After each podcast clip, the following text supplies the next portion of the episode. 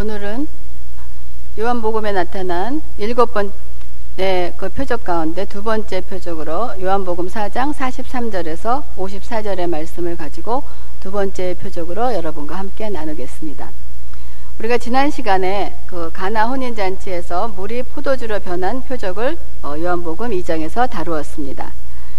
물이 포도주로 변한 그 표적에 대한 첫 번째 강화로 요한은 니고데모의 방문과 사마리아 여인과의 만남을 요한복음 3장과 4장에서 다루고 있습니다.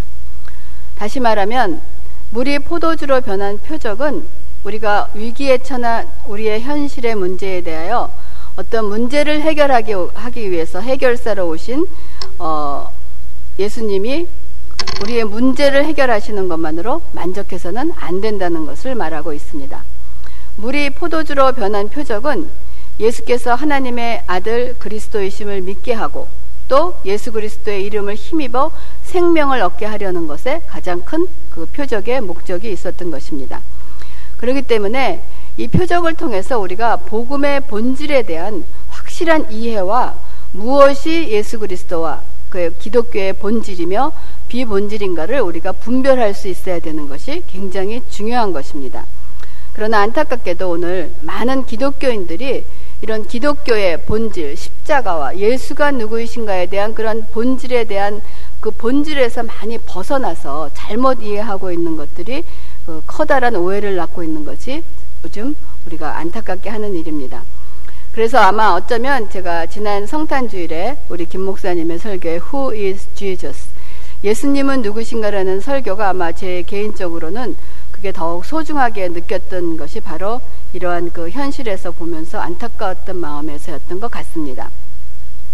그래서 지난 그 연말을 보내면서 그 많은 인터넷에 어떤 기사를 통해서 어느 그 불교 신문에 어 예수님 탄생을 맞아라는 그 어떠한 그 불교 신문의 특별한 기고문을 통해서 그 발표하기를 어떻게 발표했냐면 여러분 이걸 잘 들어보세요.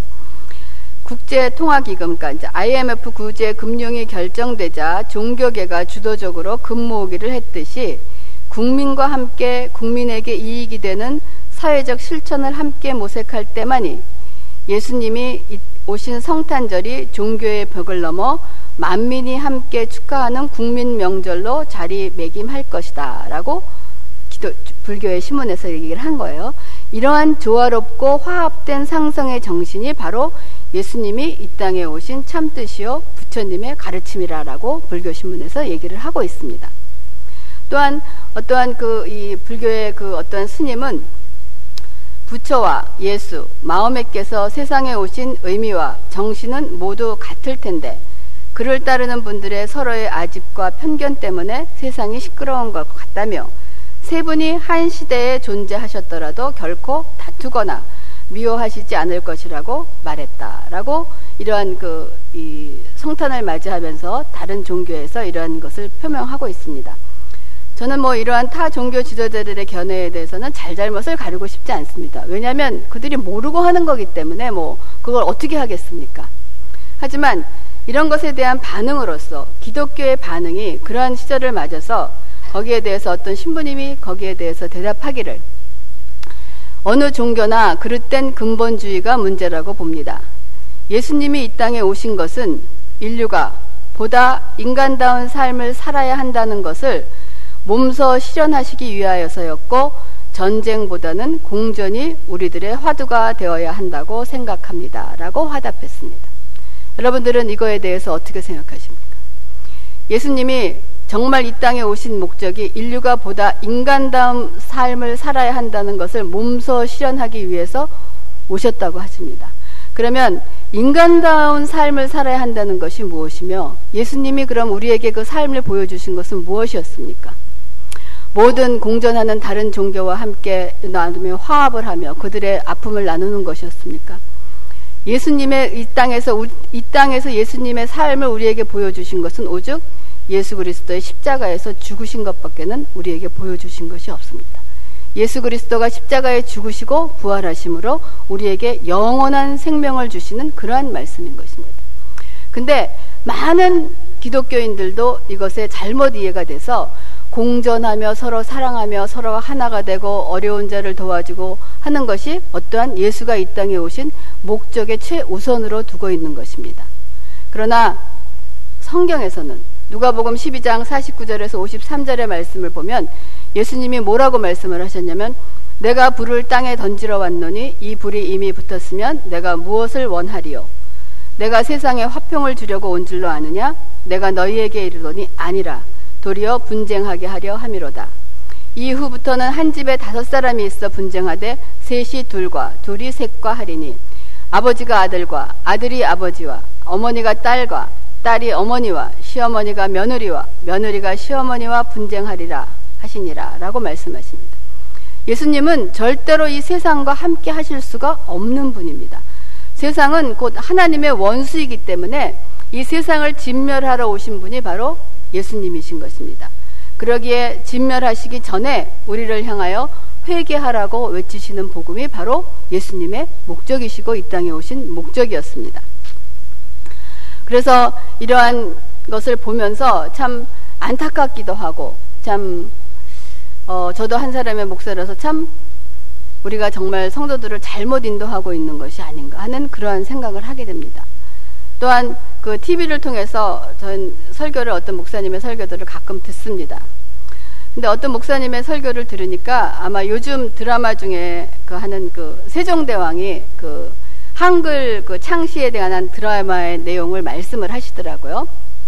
그러면서 그 세종대왕이 그 반대의 세력을 대항하면서 백성들을 위하여 그 한글을 만들어낸 세종대왕이 백성을 사랑하는 정신을 그 목사님이 설교를 하시면서 세종대왕은 예수님을 몰랐어도 예수의 정신을 가지고 있는 사람이다라고 말씀을 그 설교 중에 하시는데 전 도대체 이거를 어떻게 받아들여야 하지 이 목사가 강대상에서 어떠한 말씀을 복음을 전할 때는 성도들은 그것이 진짜인 줄 알고 받아들여서 먹습니다. 여러분 어떻게 예수님을 모르는 사람이 예수님의 정신을 가지고 있다라고 생각을 할 수가 있겠습니까? 그 말은 혹시 다시 풀어서 얘기를 하면 어쩌면 예수의 어떠한 그 진정한 그 뜻이 없이도 어떠한 선한 일과 국민을 위하여 백성을 위해서 하는 일은 선한 일이라면은 그것이 같다라고 뒤집어서 얘기할 수도 있지 않은가. 제가 너무 오버해서 그렇게 생각하는 건지는 모르겠습니다만은 아닌 거예요. 그러면서 저도 이 목사로서 하나님의 말씀을 전하는 역할을 하면서 더욱 이렇게 실감하는 것은 그 말씀을 전할 때, 말씀을 준비할 때 하나님의 말씀과 성경의 그 말씀에서 떠나지 말아야 되겠다. 그 본문에서 떠나지 말아야 되겠다 하는 것이 굉장히 더 강하게 다가오고 있습니다. 왜냐하면 이 세상의 이야기를 가져오게 되면은 저도 모르게 어떠한 인간의 소리를 할 수가 있고 또 제 자신의 소리가 될 위험성이 너무나 많다는 생각을 하게 되는 거예요.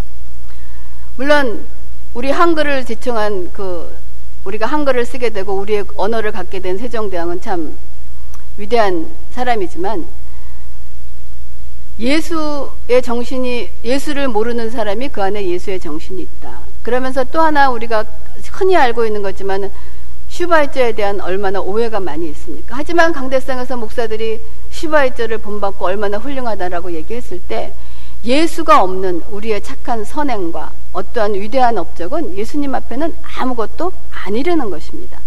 그렇기 때문에 우리가 예화를 정말 들어도 정말 심각하게 생각하고 잘 선택을 해서 예화를 들어야 하는 것이 또한 또 올 한 해를 시작을 하면서 말씀을 준비하면서 여러분과 나눠야 되겠다는 어떠한 그러한 그 다짐과 또한 그 경각심을 불러일으키는 그런 기회가 되기도 했습니다. 그래서 예수께서 갈릴리 가나에서 첫 표적을 물로 포도주로 만드신 것을 보고 제자들이 그를 믿으니라라고 말, 요한은 표현을 하고 있습니다. 그러므로 이 표적은 예수 그리스도를 믿는 믿음으로 우리를 인도하는 것입니다. 그러나 또 요한복음 2장 23절에 6월절에 예수께서 예루살렘에 계시니 많은 사람이 그의 행하시는 표적을 보고 그의 이름을 믿었으나 예수는 그의 몸을 그들에게 의탁하지 아니하셨으니 이는 친히 모든 사람을 아심이라. 이것이 무슨 말씀이겠습니까?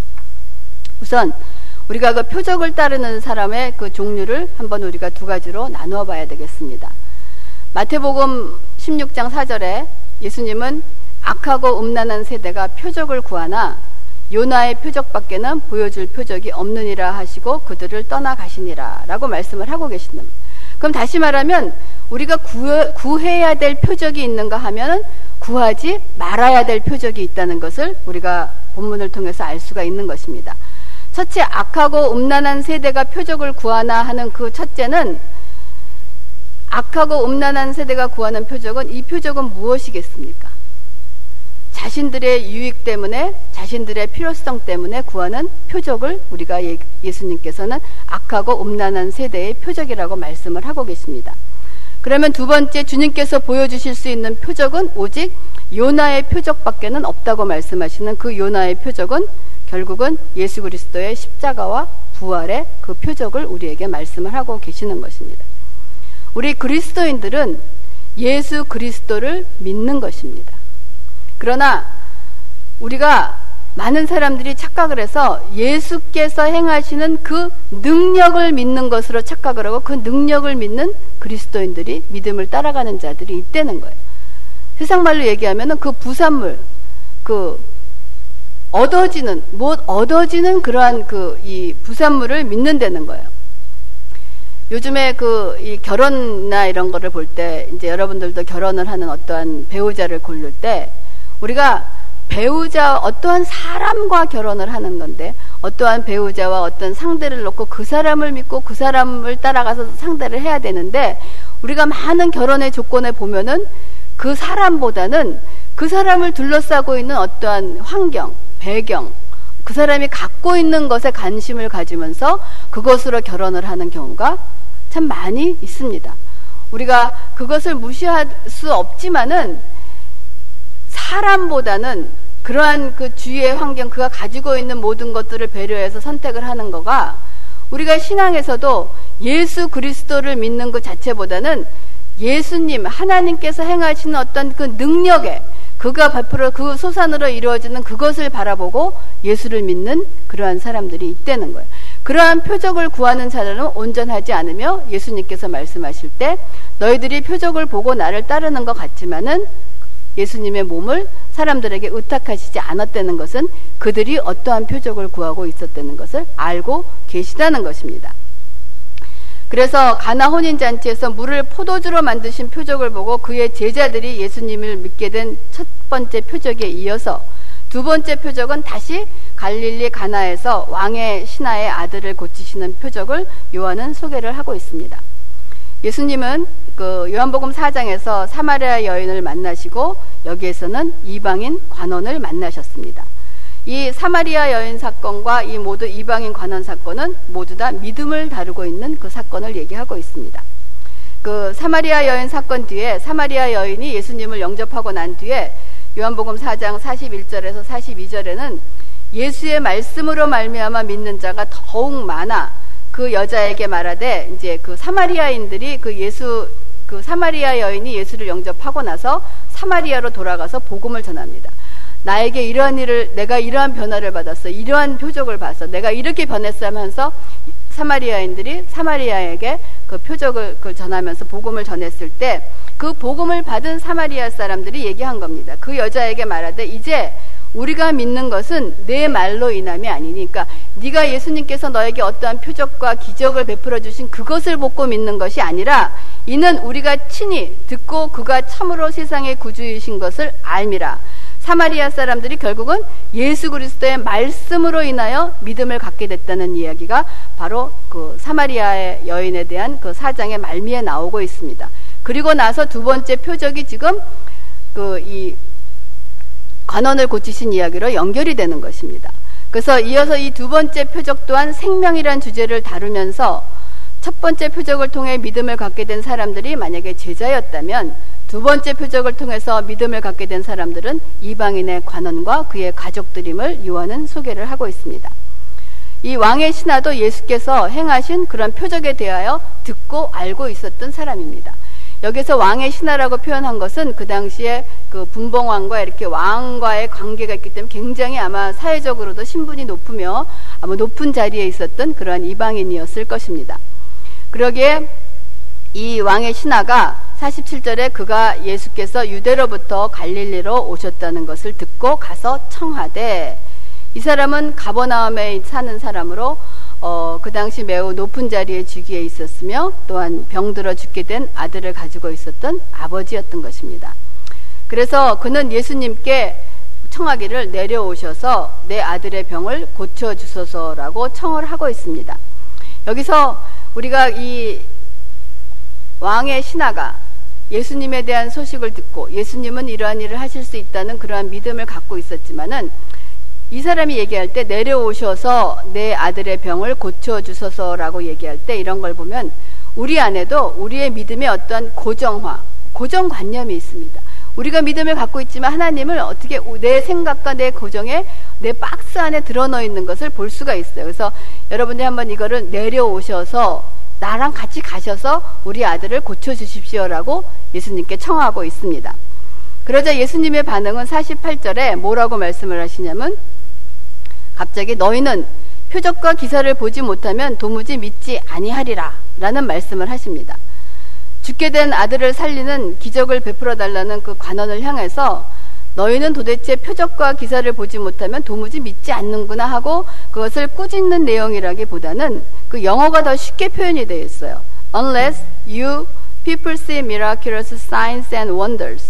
그러니까 너네들이 그러한 기적과 표적을 보지 않으면 보지 못하면 you will never believe. 너는 믿을 수가 없다. 그러니까 우리가 예수 그리스도를 믿으려면 그런 표적과 기적을 봄으로써 왜냐하면 요한이 계속해서 말씀하시기를 요한복음 20장에도 예수께서 제자들 앞에서 이 책에 기록되지 아니한 다른 표적도 많이 행하셨으나 오직 이것을 기록함은 너희로 예수께서 하나님의 아들 그리스도이심을 믿게 하려 하며 또 너희로 믿고 그 이름을 힘입어 생명을 얻게 하려 함이라라고 하셨기 때문에 우리가 이 표적과 기적을 보는 것은 굉장히 중요합니다. 이 표적과 기적을 통해서 우리가 예수 그리스도를 하나님의 아들이심을 알게 되는 거예요. 그렇기 때문에 그 예수님의 말씀에 대해서 그 관원의 반응은 계속해서 뭐라 그러냐면 그래도 주여 내 아이가 죽기 전에 내려오셔서라고 다시 광고를 합니다. 아버지의 간절함이 있는 거예요. 그런데 예수님께서 관응에 반응하시기를 뭐라고 말씀하시면 가라 내 아들이 살아있다라고 말씀을 하시는 것. 여기에서 우리의 우리의 믿음에서 우리가 하나님을 여러분나 저나 어떠한 이 예수 그리스도를 믿는 믿음에 어떠한 제 관념의 고정 박스가 들어 있습니다, 사실. 내 고정 관념에 어떠한 내 관념 안에 하나님을 넣고 하나님을 생각하고 그러한 것이 있는데 지금 이 순간 예수님께서 그 이 왕의 신하의 관원이 갖고 있는 그 믿음의 고정 관념을 깨고 계시는 거예요. 그 왕의 신하는 예수님께서 가서 우리 집에 가서 기도함으로써 아들을 고칠 수 있다라고 생각해서 계속 같이 가자고 얘기를 하고 있는 것입니다. 그때 예수님께서는 가라 내 아들이 살아있다라고 얘기를 합니다. 그러자 그 관원은 아니 그게 무슨 말씀이십니까? 저하고 같이 가셔서 제 아들을 보시고 보고 같이 고쳐 주셔야지 이게 무슨 말씀입니까? 라고 반응하지 아니하고 그 관원은 예수께서 하신 말씀을 믿고 가더니라고 표현이 되고 있습니다. 그 이 관원 이 관원이 중요한 것은 자기 생각에는 예수님이 가서 우리 아들을 보고 기도를 하고 고쳐야 될 거라고 생각을 했는데 예수님께서 그냥 가라 내 아들이 병을 낳았다라고 했을 때 이 관원의 중요한 믿음은 그 말씀을 믿고 그대로 돌아갔다는 것이 예수님께서 이 요한이 우리에게 보여주고 있는 그러한 믿음의 표본인 것입니다. 이 관원은 표적을 본 것도 아니었습니다. 하지만 표적을 보고 예수를 믿은 것이 아니라 예수님의 말씀을 믿고 떠났던 것입니다. 그런데 어떠한 일이 일어났습니까? 아마 예수님께서 그 말씀하신 그 시각에 집에서는 예수 그 아들이 살아났던 것입니다. 그러니까 집에 있던 신하들이 어떻겠습니까? 아들이 살아났으니 우리 주인에게 알려야 되겠구나 하고 다시 오는 중에 가는 중에 만나서 아들이 낳았다는 소식을 관원이 듣습니다. 그리고 신하에게 묻습니다. 그때가 어때쯤이냐라고 얘기를 하니까 어느 때입니다라고 얘기를 하니까 관원이 생각할 때 아 그때 바로 예수님께서 말씀하신 그때가 바로 그때구나라는 그러한 믿음을 보여주면서 그 식구들이 모두 예수를 믿게 됐다는 것이 바로 두 번째 표적에서 우리가 보여주는 것입니다. 그래서 이 히브리서 기자는 믿음이라는 것은 믿음은 바라는 것들의 실상이요 보이지 않는 것들의 증거라고 한 것처럼 이 관원이 예수님의 말씀을 믿고 갔을 때 그가 바라던 아들이 살아나는 것이 실제로 일어났습니다. 그리고 이것을 통하여 보이지 아니하는 하나님에 대한 증거가 나타나게 된 것입니다. 우리 그리스도인의 삶 속에서 이 표적과 기사는 굉장히 중요합니다. 그러나 이 표적과 기사는 나 개인의 필요와 유익을 따라 이루어지는 것이 아니라는 것입니다. 그래서 온전히 하나님의 뜻에 따라 이루어지는 것입니다. 왜냐하면 예수님께서 말씀하시기를 나의 양식은 나를 보내신 이의 뜻을 따라 그의 일을 온전히 이루게 하려 하기 때문이다라고 말씀을 하고 계십니다. 요한은 이것을 표현해 준 것이 첫 번째 표적에서도 가나 혼인 잔치에서 마리아가 예수님께 청합니다. 이렇게 떨어졌으니까 우리의 이것을 좀 구하게 해주시오. 그랬더니 예수님이 뭐라고 말씀하십니까? 여인이요, 나와 무슨 상관이 있느냐? 내 때가 아직 이르지 아니하였다 라고 얘기했을 때 마리아는 하인들에게 주께서 말씀하시는 대로 무엇이든지 말씀하신 대로 그대로 하다라고 말씀을 전하고 있습니다. 또한 이 관원의 아들을 고치실 때도 내려가서 같이 고쳐주세요 라고 얘기했을 때 예수님께서는 그 말씀에 반응하지 않으시고 그냥 가라 내 아들이 나았다 라고 말씀을 하시는 것입니다. 이것이 말씀의 표적을 보여주시면서 하나님의 뜻에 따라 그 모든 상황을 이루는 것입니다. 그런가 하면은 또한 여러분이 잘 아시는 것처럼 또 백부장 여러분 있지 않습니까? 백부장이 자기의 신하가 아파서 고쳐달라 그러니까 예수님께서는 또 뭐라고 그때 말씀하신 내가 가서 고쳐주겠다라고 하니까 또 백부장은 뭐라고 아유 어떻게 제가 오시는 거 감당하시지 못합니다. 그냥 여기서 말씀만 하시면 낫겠.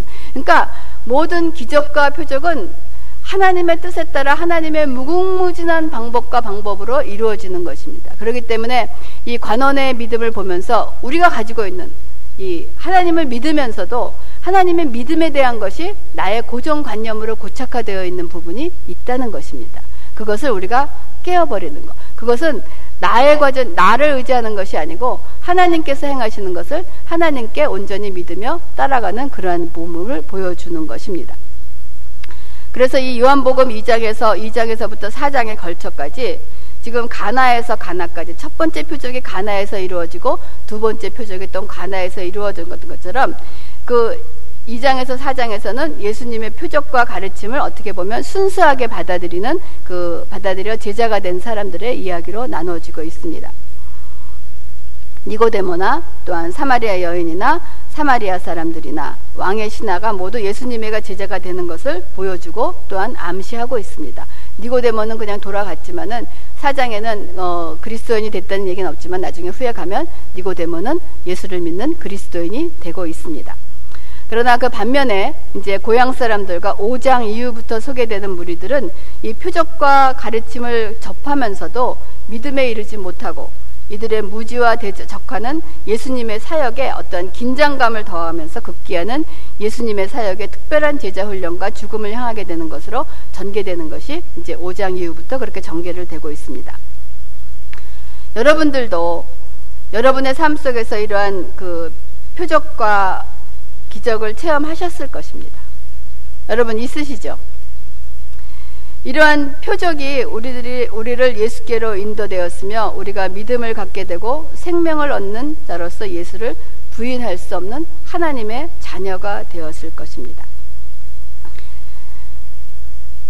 제가 어제 이제 그 이 표적, 표적과 기사라 그러면은 요즘 시대 때는 뭐, 무엇을 많이 얘기합니까? 어떠한 기도로서 어떤 어떤 특정한 사람들이 행하는 것처럼 어떠한 그 이 기적과 병든 자가 낫는다든지 어떠한 방언을 하게 한다든지 모든 그 눈에 보이는 어떤 기적과 이삭을 행하는 그러한 일들을 얘기를 하고 있습니다. 이 표적이 우리의 삶에 예수 그리스도를 믿는 믿음으로 인도되는 것에 굉장히 중요하지만은 그 표적이라는 요한이 이거를 자꾸 표적 기, 기적과 이삭을 표적이라고 얘기한 것은 이 표적 자체에 문제가 있는 것이 아니고 이 표적은 무엇을 뜻하는 것이냐면 예수 그리스도께 인도되는 것이 이 표적의 목적인 것입니다. 그런데 많은 사람들이 이러한 그 권능을 행하고 어떠한 표적을 행했을 때 그 표적에 묶여 있는 것을 보는 것입니다. 제가 어저께 안타깝게도 제가 아는 어떠한 그 목사님의 얘기를 들었습니다. 참 많은 표적과 기적을 갖고 있었던 분인데 그 표적과 기사에 머물러 있다가 보니까 그것이 마치 어떻게 되냐면 내 것이 되는 거예요. 내가 행하는 것이 되는 하나님이 만약에 저에게 어떠한 표적과 기적을 행하실 수 있는 능력을 허락하셨다면은 그러한 일이 일어나는 것은 예수 하나님의 목적이 무엇이냐? 그거를 통해서 그것을 표적과 기사를 본 하나님의 백성들이 믿지 않는 자들이 아니면 믿음이 있었지만 연약한 자들이 어디로 연결되느냐? 예수 그리스도께로 연결이 돼서 이제는 그 표적과 기적을 보지 아니하여도 말씀만으로도 예수님을 믿을 수 있는 그 길로 인도되어야 되는 것입니다.